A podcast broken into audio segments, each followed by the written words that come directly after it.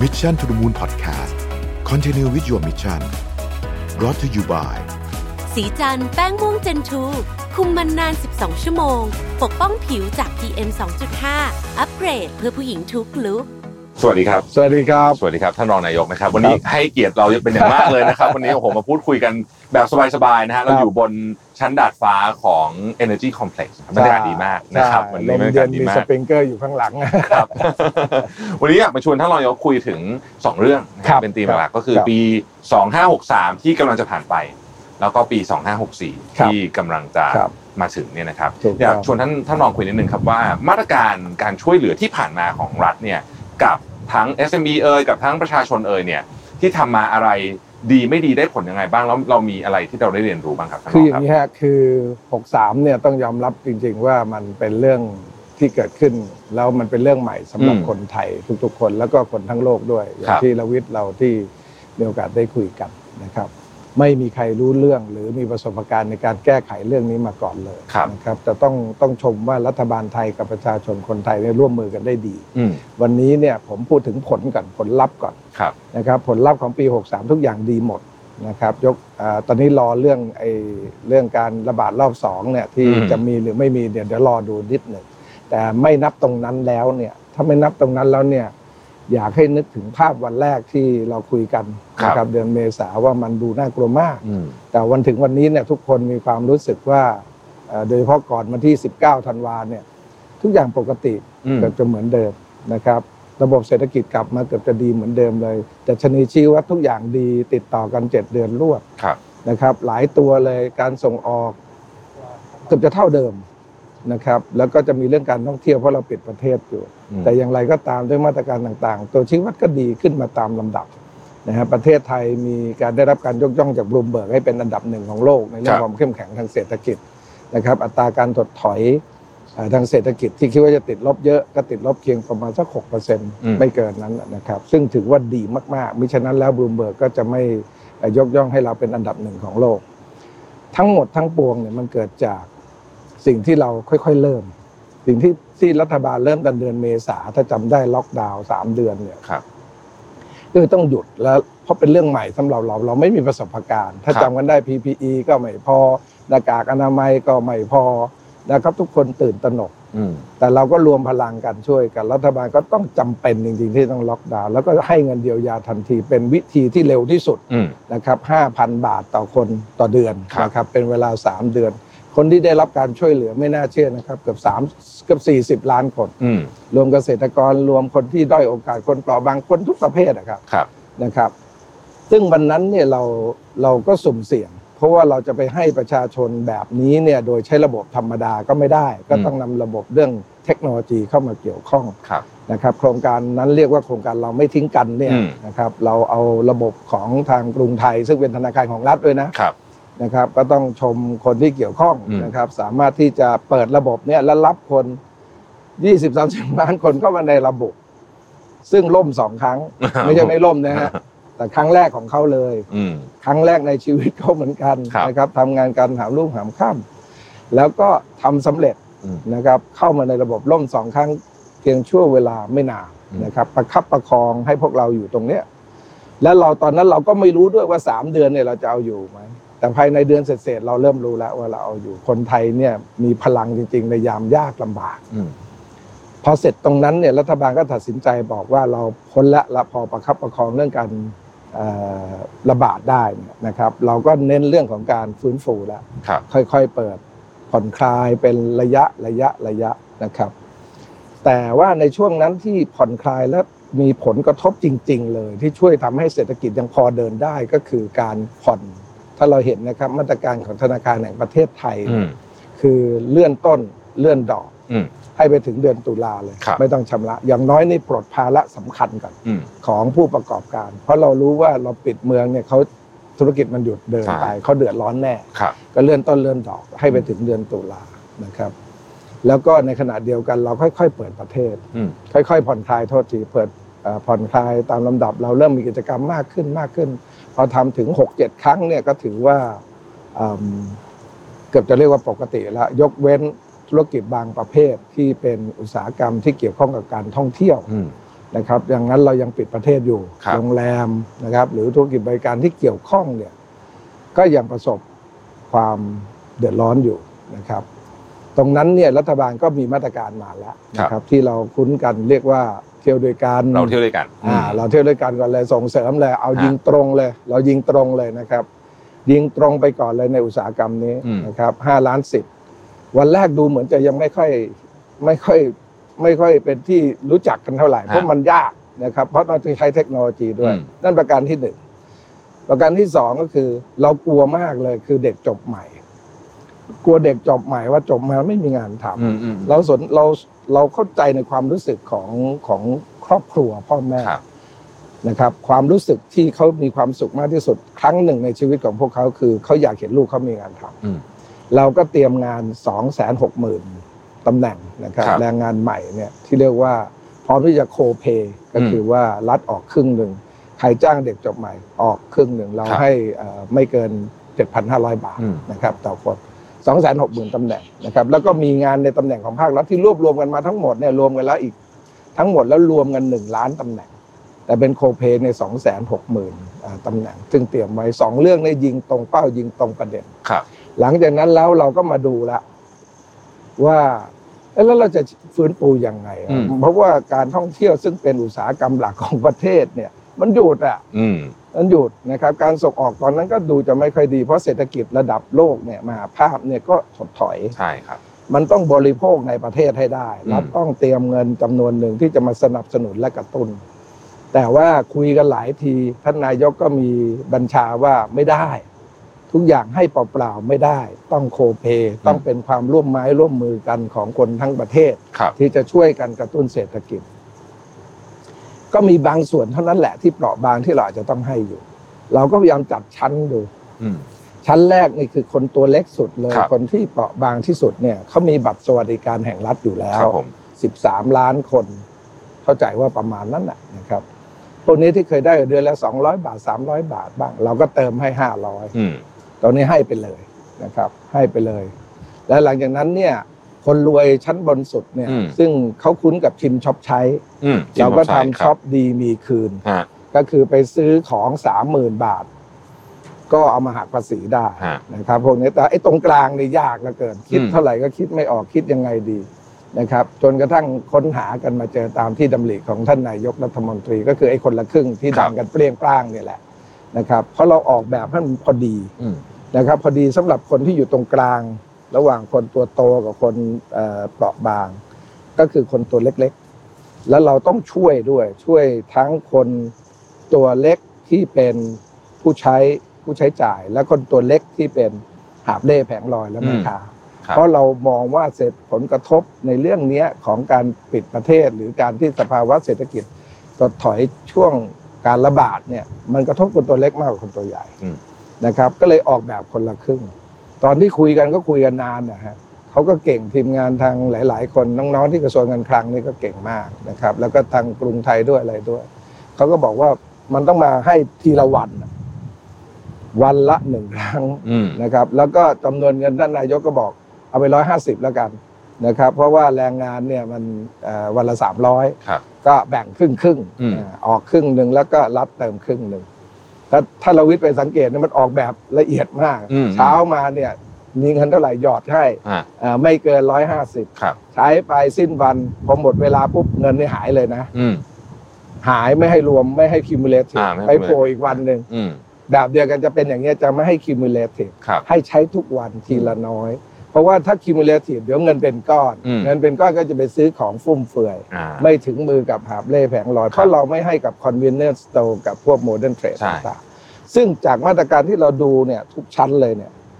มันยิงตรงคณิตตรงกลุ่มเป้าหมาย อืม ก่อนหน้านั้นเนี่ยยิงตามประเภท ผู้ที่อาจจะได้รับผลกระทบจากเศรษฐกิจที่หรือการเป็นประเทศที่ยังค้างอยู่ครับ นะครับ ก็ยิงทั้งหมด 5 มาตรการอืมนะครับมีทุกห้ามาตรการอ่าห้ามาตรการไม่นับรวมจากการเลื่อนดอกเลื่อนต้นนะครับ ก็เนี่ยฮะคือจากห้ามาตรการอย่างนี้มันก็ส่งผลทำให้ดัชนีความเชื่อมั่นอะไรต่างๆ ที่ได้กล่าวมาตอนแรกว่ามันทำไมถึงออกมาดีขึ้นต่อเนื่องมาเรื่อยๆ อันนี้ไม่นับรวม 20 หรือ 19 ธันวาที่เกิดการระบาดอืมที่สมุทรสาครครับนะครับท่านท่านครับมาตรการคนละครึ่งเนี่ยซึ่งได้รับความนิยม ค่อนข้างเยอะมากทีเดียวเนาะตอนนี้มีเต็มหมดละ15 ล้านสิทธิ์ใช่ไหมครับใช่เออมีคนถามมาเยอะมากมีคนฝากถามมาเยอะมากเลยบอกว่าจะมีอีกไหมฮะมีมีไปเรื่อยๆแหละอ๋อเดี๋ยวเดี๋ยวมีเพิ่มอีกใช่ไหมฮะก็คิดถ้าว่าเสร็จถ้ายังมันยังมีลักษณะของไอเอ่อการ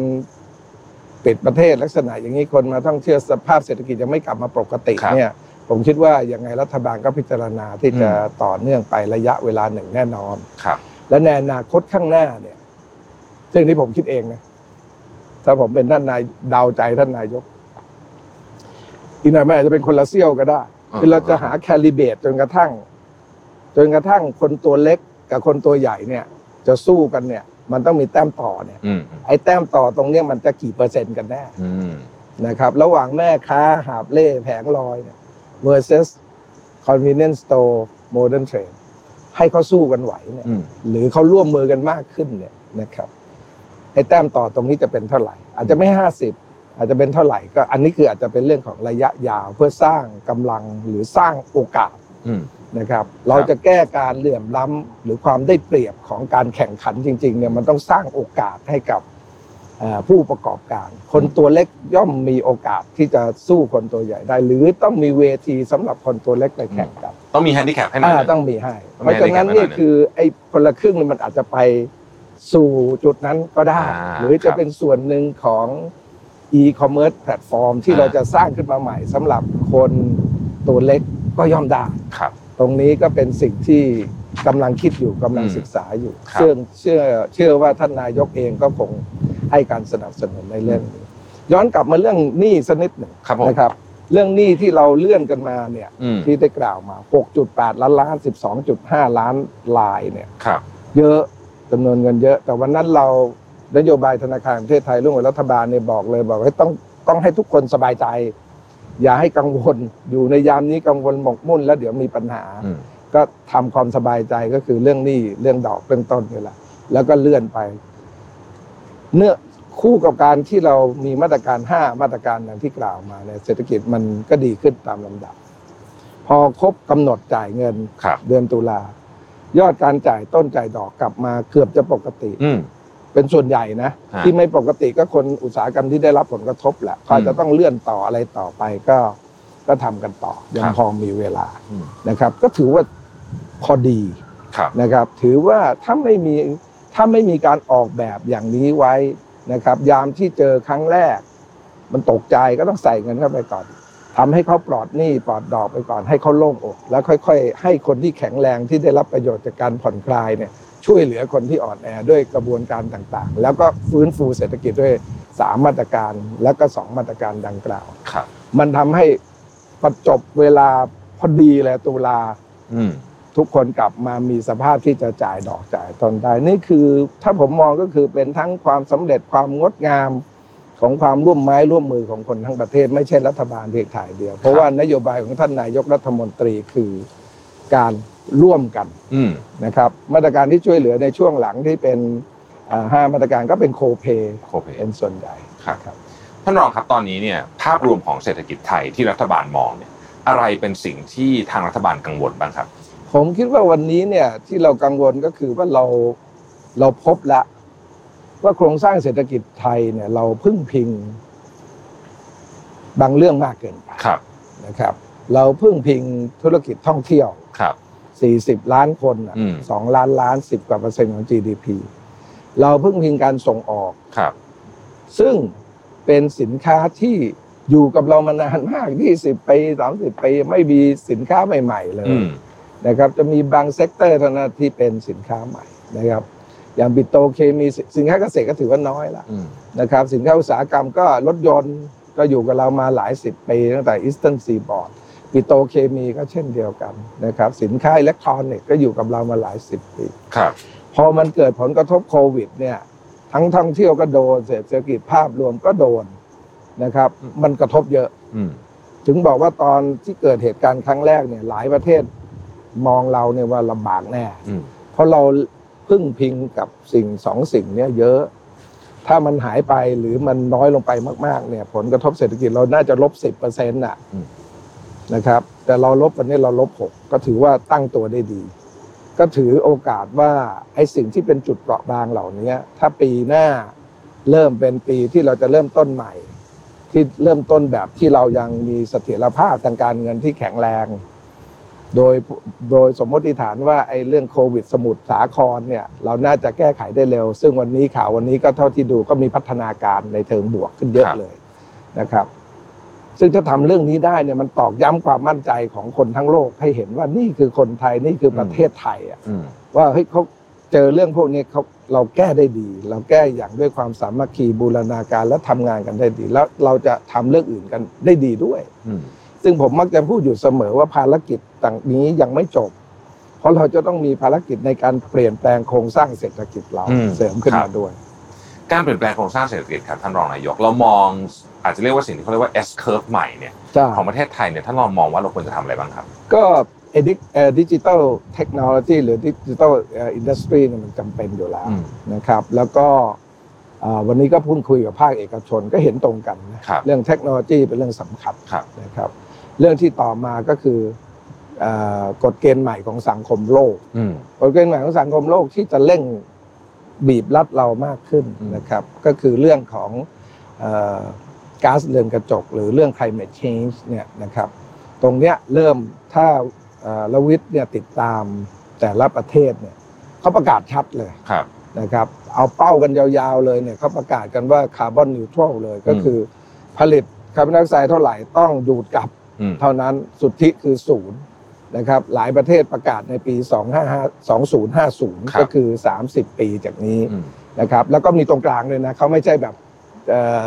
ตั้งเป้าจะมีตรงกลางก็คือต้องบางคนก็ 75 บ้างอะบางคนก็ 50 บ้างในอีก 10 ปีจากนี้อืมนะครับ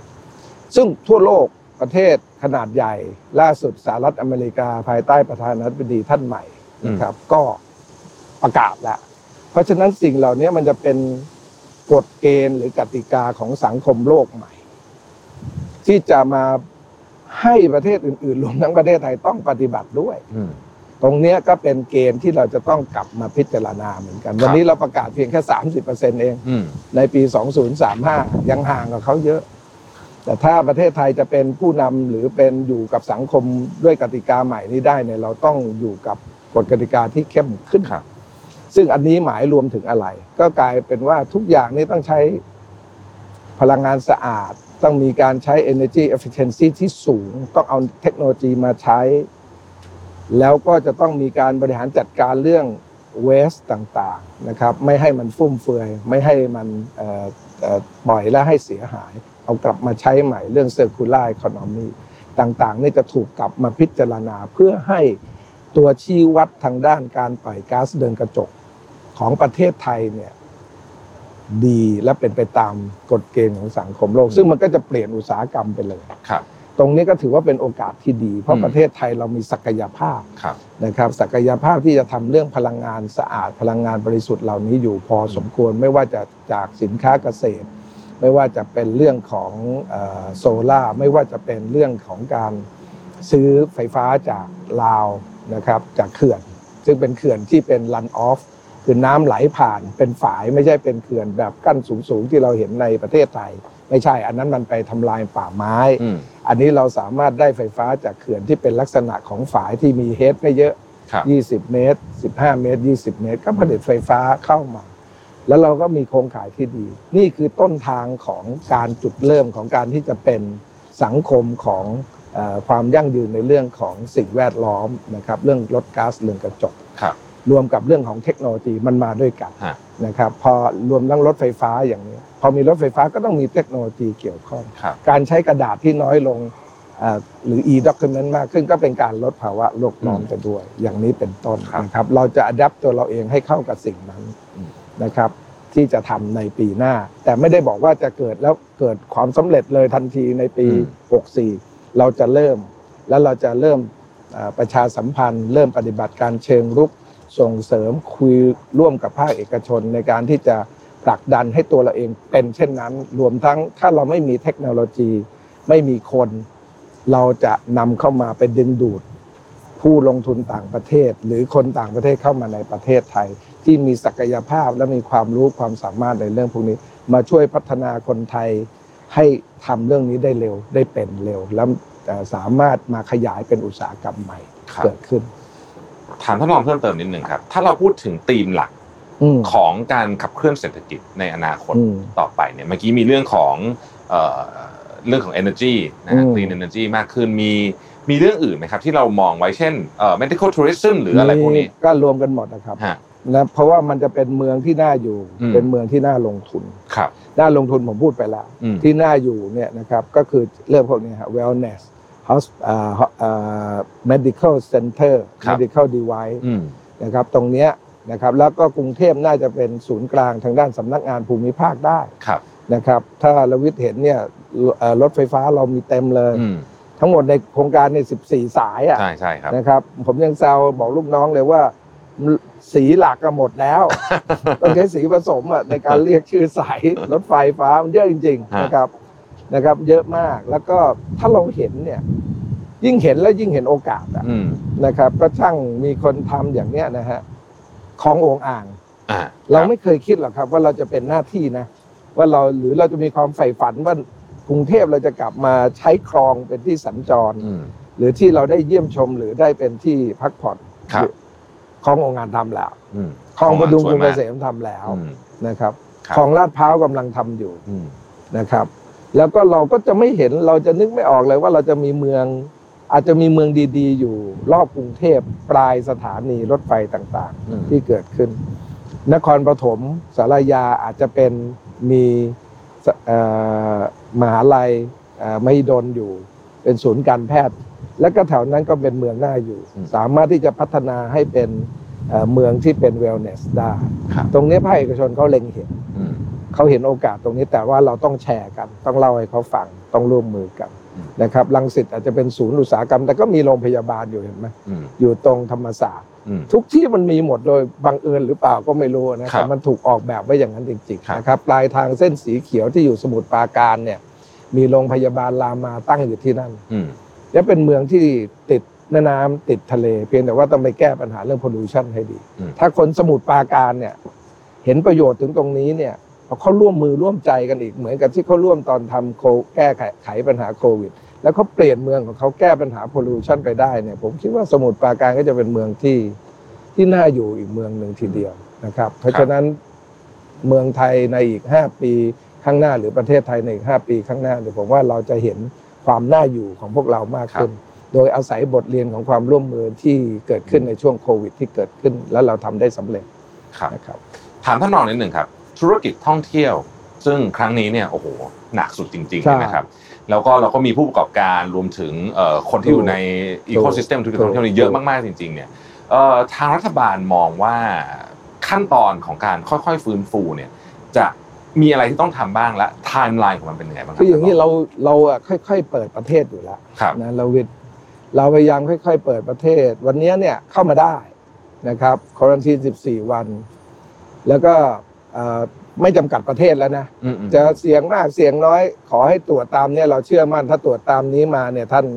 หรือมามาเจอที่เมืองไทย แล้วก็หิ้วเข้าโรงพยาบาลเราได้ฮะไม่มีปัญหาเข้ามาได้ แล้วเราก็จะดูตามสถานการณ์ ผมคิดว่าวัคซีนเนี่ย วันเนี้ยมันน่าจะพร้อมแล้วล่ะ อีกไม่นานไบเดนก็เพิ่งฉีดไปอืมถ้าเกิดยังมีชีวิตอยู่วันนี้ก็น่าจะถือว่าใช้ได้ครับนะครับอ่าซึ่งตรงเนี้ยเนี่ยมันก็จะทำให้ค่อยๆผ่อนคลายไปเรื่อย ๆ ได้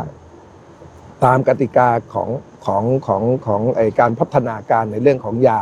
แล้วก็วัคซีน ครับ และยิ่งยิ่งนะครับยิ่งสำคัญมากเลย ถ้าเกิดการระบาดของสมุทรสาครเนี่ยอืม ถ้าเราสามารถควบคุมได้จริง อืม ตามกำหนดเวลา 2 สัปดาห์หรือ 3 สัปดาห์ประมาณเนี้ยนะครับและเอาอยู่แบบเดิมที่แทนที่เราเคยใช้เวลา 2 เดือน เราสามารถทำย่นเหลือ 3 สัปดาห์ได้เนี่ยนะผมว่าเป็นการตอกย้ำอืม การท่องเที่ยวเราจะดีขึ้น มันจะเปิดประเทศยังไงเขาก็จะมา จะเปิดด้วยเงื่อนไขเขาก็จะมา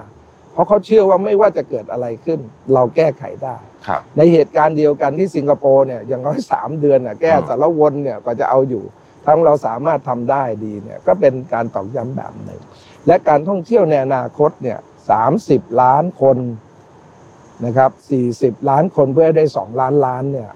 วันนี้ก็คุยกันเยอะอืม ว่ามันจำเป็นทั้งสี่สิบล้านคนไหมอ่าคเอารับสองล้านล้านโดยใช้คนน้อยกว่าไหมอืม เขาพบว่ามันมีความเชื่อมั่นของภาคเอกชนนะเขาพบว่าคนหายไปเนี่ย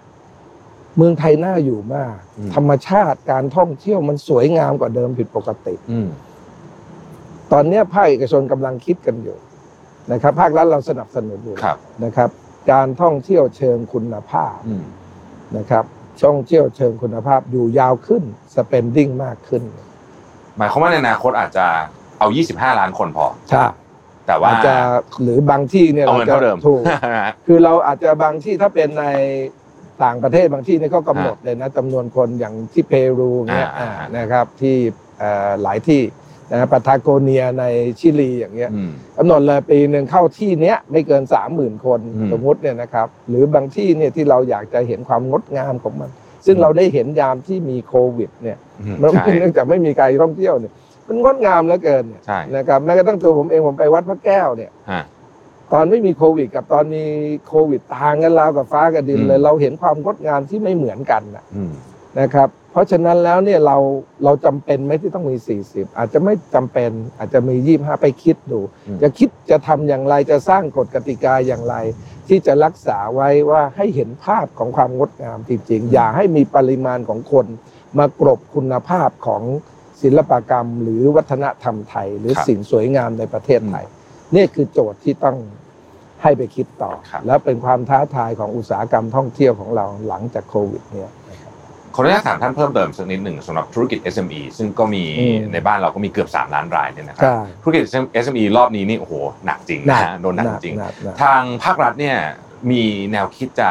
ออกมาตรการอะไรเพื่อมาสนับสนุนธุรคืกิจอ SME เพิ่มเติมไหมครับ SME เนี่ยต้องต้องต้องดูว่า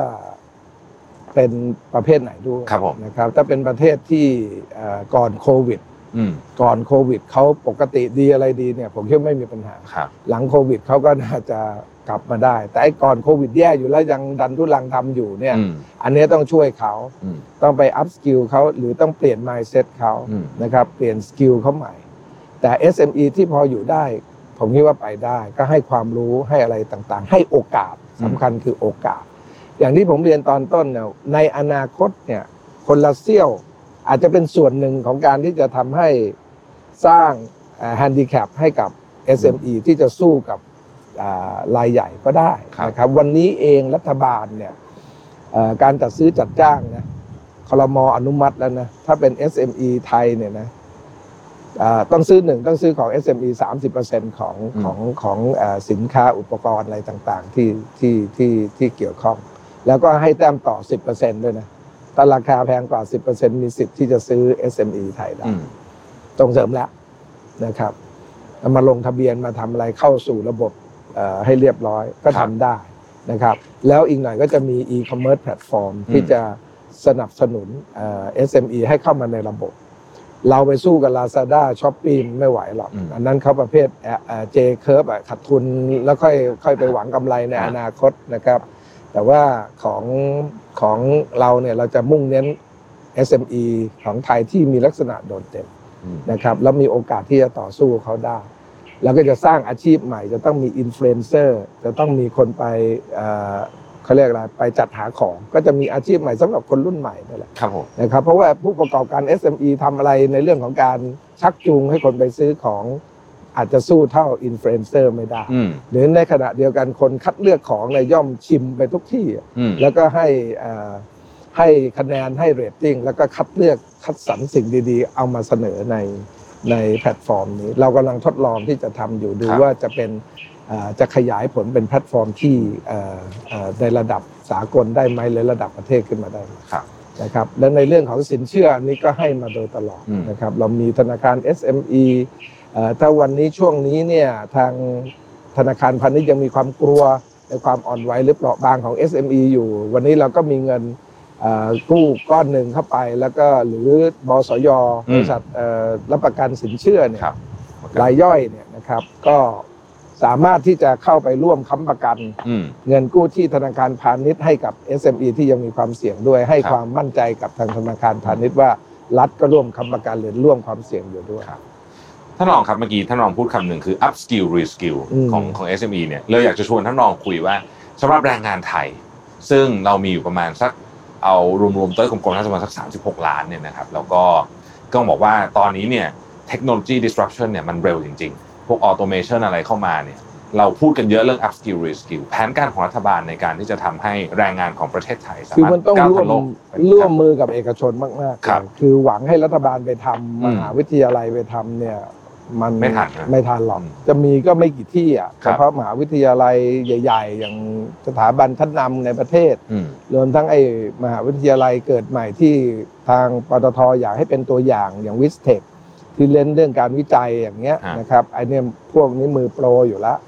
นะครับ ซึ่งแต่ก็ใช้เงินลงทุนเยอะอืมนะครับ ตรงนี้ต้องใช้ภาคเอกชนช่วยมาก ๆ เราจึงสนับสนุนอืมนะครับ สนับสนุนถ้าเอกชน ลงทุนในเรื่องนี้ทำเรื่องศูนย์ฝึกอบรม up skill re skill แล้วเผื่อแผ่ให้คนอื่นเขาด้วยเนี่ยค่าใช้จ่ายทั้งหมดเนี่ยที่ท่านทำเนี่ยเอาไปหักภาษีได้สองเท่าอืมอย่างเนี้ยรัฐบาลทำได้ แต่ให้รัฐบาลไปสอนเองเนี่ยเอาตัวเองให้รอดซะก่อน ตอนนี้รัฐบาลยังทำเรื่อง e-document ยังไม่ค่อยจะเอ่อเอ่อเรียบร้อยนะครับ แต่ว่าก็พยายามนะครับ เอกชนเนี่ยสำคัญมาครักบแล้วเราก็เปิดอย่างที่ว่านะ ว่าไอ้เรื่อง up skill re skill บางครั้งเนี่ยเอ่อคนอื่นเขาเก่งกว่าเราเขาทำมาก่อนเรานะครับ ถ้าจะให้มีผู้ชำนาญการผู้เชี่ยวชาญเข้ามาในประเทศไทย โดยมีวีซ่ามาทำงานโดยไม่ต้องขอ work permit มีแล้วเข้ามาได้แล้ว วันเนี้ยเปิดแล้วครับนะครับคำนึงถึงมิติตรงนี้อืมมิติใดที่รัฐทำได้เราจะทำมิติใดที่รัฐทำไม่ได้เนี่ยเอกชนทำไปเถอะครับและแนวโน้มคือมิติรัฐจะทำได้มันไม่เยอะนะฮะ เพราะรัฐก็จะมีปัญหาที่รัฐจะต้องทำอยู่แล้วครับนะครับเพราะฉะนั้นเอกชนจะมีบทบาทมากอืมวันนี้ก็เลยไปพูดคุยกับเอกชนที่เอ่ออยู่ในสมาชิกของเอ่อเอ่อความยั่งยืนของดาวครับ Jones อืม index เนี่ยครับ sustainability index ก็บอกเขาว่าเนี่ยท่านทำเถอะท่านอยากจะให้ช่วยทำให้รัฐบาลสนับสนุนอะไรก็บอกมาครับไม่ใช่ว่าเรายอมแพ้นะอืมไอ้โครงการของรัฐบาลก็ยังมีอยู่นะ นะครับมี upskill reskill มีเปิดหลักสูตรระยะสั้นตามมหาลัยต่างๆ สูตรละหลักสูตรละพันห้าร้อยบาท แล้วมันก็ไม่ค่อยมีใครไปเรียนอะนะแต่มันก็ไม่ตื่นเต้นไม่เล้าใจไม่อะไรอะไม่ไม่เหมือนเอกชนทอืมำนะครับครับ เอกชนทำเขาน่าจะทำได้ดีกว่า ซึ่งอันนี้เราก็สนับสนุนอีกทางครับ ถามท่านรองเป็นอาจจะเป็นคำถามส่วนตัวนิดนึงเออในในฐานะผู้กลุ่มนโยบายเศรษฐกิจของประเทศไทยเนี่ยท่านรอง กังวลอะไรมากไหมที่สุดในปี 64 ที่กำลังจะถึงนี้ผมอาจจะเกิดไม่เกิดก็ได้แต่กังเอวลอหกสี่เนี่ยฮะหกสี่เนี่ยที่จะทำที่ปฏิบัติการเชิงรุกที่กล่าวมาครับเรื่ผมธุรกิจอุตสาหกรรมใหม่เนี่ยมันเป็นการเตรียมการอืมเป็นการเชิญชวนเป็นการไปแสวงหาเป็นการปรับปรุง มันจะไปเห็นผล 65 ครับ 64 ที่น่ากลัวเนี่ยก็คือหนึ่งก็คือเรื่องประคับประคองยังต้องทำต่ออ่านะครับ แล้วก็สิ่งที่เป็นห่วงก็คือ ลืมเรื่องการเมืองไปก่อนนะอืมเอ่อการเมืองในประเทศมันก็อย่างว่าแหละ แต่ว่าเมืองไทยก็คือเมืองไทยไม่ได้ต่างจากประเทศอื่นหรอกครับนะครับเรื่องอื่นก็คล้ายกันการเมืองใครไปหวังว่าการเมืองจะมีเรื่องสถิรภาพแต่โหแบบยาวนานนี่มันคงไม่มีอะทุกประเทศก็คล้าย ๆกันนะครับ แต่ที่ห่วงคือการปรับตัวของข้าราชการอืมผมทำงานมาสี่เดือนเนี่ยทุกคนเก่งหมดนะข้าราชการปลัดกระทรวงเจ้าหน้าที่เก่งทุกคนเลยแต่ทุกคนทำงานในหน้าที่ของกระทรวงตัวเอง แต่ไอสิ่งที่เรากำลังจะพูดถึงอนาคตน่าลงทุนเนี่ยกับน่าอยู่เนี่ย มันเป็นเรื่องบูรณาการ อืม มันเป็นเรื่องของหลาย ๆ กระทรวงนะครับ หลาย ๆ กระทรวงต้องทำร่วมกัน ซึ่งท่านนายกเนี่ยท่านก็มีท่านก็เล็งเห็นตรงเนี้ย ท่านก็มีแผนบูรณาการอีก ก็เรียกพวกกระทรวงมารวมกัน แล้วก็เวลาประชุมเนี่ยก็มารวมกัน แล้วก็มีหัวหน้ามีรองนายกเป็นหัวหน้าทีมในการบูรณาการ ก็ยังไม่ดีเท่าไหร่อืมนะครับ ยังไม่ค่อยดีเท่าไหร่ เพราะว่าประชุมกันเสร็จก็ดูเหมือนจะเข้าใจพอกินข้าวเย็นไปก็ลืมหมดละนะฮะมันอิ่มนะก็ลืมเพราะทุกคนไปมุ่งเน้นแต่งานกระทรวงตัวเองอืมมันต้องใช้เวลาอีกนิดหนึ่งถ้าครัจะบห่วงนะก็เลยยังยังมีความกังวลตรงนี้ แต่ว่าสิ่งที่ทุกคนต้องเหนื่อย แล้วก็ในฐานะผู้บริหารของรัฐ หรือผู้บริหารกระทรวง มันต้องลงไปทำเรื่องเล็ก ๆอะอืมก็ต้องเหนื่อยแหละครับ ใช้ความเพียรเมื่อกี้ถึงตอนที่ถามลวิทย์ถามว่าเป็นอยู่ตอนที่เป็น COGC กับมาเป็นตำแหน่งเนี้ยน่ะเหนื่อยกว่ากันไหมอะไรไหมไม่ได้ต่างกันเลยนะครับ สุดท้ายก็ต้องไปทำเรื่องเล็ก ๆ เพื่อให้ผลักดันให้มันเกิดประกายนะครับ ของความสำเร็จน้ำเรื่องใหญ่ ๆ มันจะเกิดขึ้นเอง ต้องทำยังไงก็ทำเพราะเราเห็นโอกาสเต็มไปหมดเมื่อกี้เนี่ยยกตัวอย่างอย่างสมุทรปาการเนี่ย นะครับรถไฟวิ่งไปถึงพอดีพี่พงศ์ดูสมุทรปราการด้วยในครับฐาผมนะเอ่อมอบหมายดูรายจังหวัด สมุทรปราการอืมเป็นหนึ่งในจังหวัดหนึ่งในสิบสองจังหวัดที่ผมไปดูแลครับนะครับ เนี่ยมีก็รถไฟไปถึงมีบ้างมีติดทะเลติดแม่น้ำแต่ว่ามี pollution อืมนะครับ ถ้าเขา fix ตรงนี้ได้ เขาจะเป็นเมืองน่าอยู่ครับ ราคาที่ดินก็จะเพิ่มขึ้นสองเท่า value ของจังหวัดสมุทรปราการทั้งจังหวัด จะโตขึ้นอีกมหาศาลอืมมีสุวรรณภูมินะครับ ยังเขายังทำนาทำสวนกันอยู่เลยทำทำไมในเมื่อเป็นศูนย์โลจิสติกก็ได้ ซึ่งยังผังเมืองเป็นสีเขียวอยู่เลยตรงนั้น อาจจะเปลี่ยนเป็นอย่างอื่นก็ได้ เป็นเมืองน่าลงทุนอีกซีกหนึ่งของถนนบางนา-ตราดก็ได้ เรื่องอย่างนี้เป็นต้นเนี่ยถ้ามันคือโอกาสทั้งนั้นแหละครับนะครับ ที่ประเทศไทยแต่ข้าราชการเนี่ย มันยังเขายังหมกมุ่นกับงานทำงานประจำของเขาอยู่เยอะ ถ้าเราจะต้องเปลี่ยนแปลงในเรื่องของทั้งหน้าอยู่ทั้งหน้าลงทุนนี่ต้องใช้ effort มากอืมในการที่จะทำความเข้าใจแล้วก็เปลี่ยนแนวความคิดของข้าราชการ แต่ผมคิดว่าทำทุกวันเดินทุกวันวันละก้าวมันก็ถึงอะครับนะนะครับ ผมเชื่อว่าถ้าเราปรับตรงนี้ได้เนี่ย ประเทศไทยจะดีขึ้นมามากอืมดีขึ้นกว่าอย่างที่เรานึกไม่ถึงอืมนะครับ เพราะว่าเรากำลังจะมีศักยภาพที่จะที่จะได้รับ จากผลพวงของสิ่งอำนวยความสะดวกต่างๆ ที่เกิดจากความต่อเนื่องของรัฐบาล ของท่านนายกรัฐมนตรีคนปัจจุบันเนี่ยท่านอยู่มาหกปีท่านก็ทำมาเรื่อยนะครับ ความดีความโดดเด่นของมันคือความต่อเนื่องครับ รัฐบาลที่ผ่านๆมาเกือบจะไม่ได้ทำอะไรที่มีความต่อเนื่องมากนะครับ ตรงเนี้ยคือความต่อเนื่องอืมนะครับ แล้วเรากับสังคมโลกที่จะมีกติกาใหม่ขึ้นมาด้วย ซึ่งประเทศไทยเราก็มีศักยภาพที่จะคอมพลายและไปร่วมกับเขาได้อย่างดีเนี่ยเอาสองอย่างมาประกบรวมกันเนี่ยแล้วไปดึงดูดไปแก้จุดอ่อนตรงนี้ให้ได้ เราไม่มีอะไรเราก็ไปเอาความชำนาญมา ดึงเข้ามามาอยู่กับเรา หรืออะไรที่เราชำนาญอยู่แล้วเราไปทำครับและให้เกิดการลงทุนในปี 65อืม64 ประคับประคองกันอย่างนี้ไป ดูแลทำให้เหมือนกับที่เราทำที่ผ่านมาอืม และรับรองเลยว่าปี 65 เราจะดีไปเรื่อยๆ เราจะกลับมาแล้วเราจะแข็งแรงกว่าเดิมอืมเราจะไม่กลับมาเท่าเดิมอีกต่อไปนะครับครับโอ้โหวันนี้ได้ทั้งความรู้ได้ความรู้ใหม่เยอะมากเลยนะครับเออแล้วก็ได้แรงบันดาลใจได้ผมได้กำลังใจเยอะด้วยนะครับเออเชื่อว่าท่านผู้ฟังเองก็ได้กำลังใจเยอะมากครับ สุดท้ายครับอยากให้ท่านรองฝากอะไรถึงประชาชนชาวไทยสักนิดหนึ่งครับเป็นของขวัญปีใหม่ก็ได้ครับที่เราอขออกงเทขปวัญก่อนปีปีใหใหม่ม่พอดีเลยของขวัญปีใหม่ไม่ไม่มีอะไรนอกจากช่วยกันร่วมไม้ร่วมมือครับนะครับ แสดงศักยภาพ แสดงความร่วมมือพิสูจน์ให้ออกย้ำให้โลกเห็นอีกครั้งหนึ่งว่าเราร่วมไม้ร่วมมือกันแก้ไขเรื่องระบาดโควิด ของสมุทรสาครนะครับ อย่าได้โทษคนสมุทรสาครให้กำลังใจเขา เราแทนที่เราจะส่งความสุข ของพวกเรากันเองปีใหม่ให้กับพวกเรา อย่าลืมส่งความสุข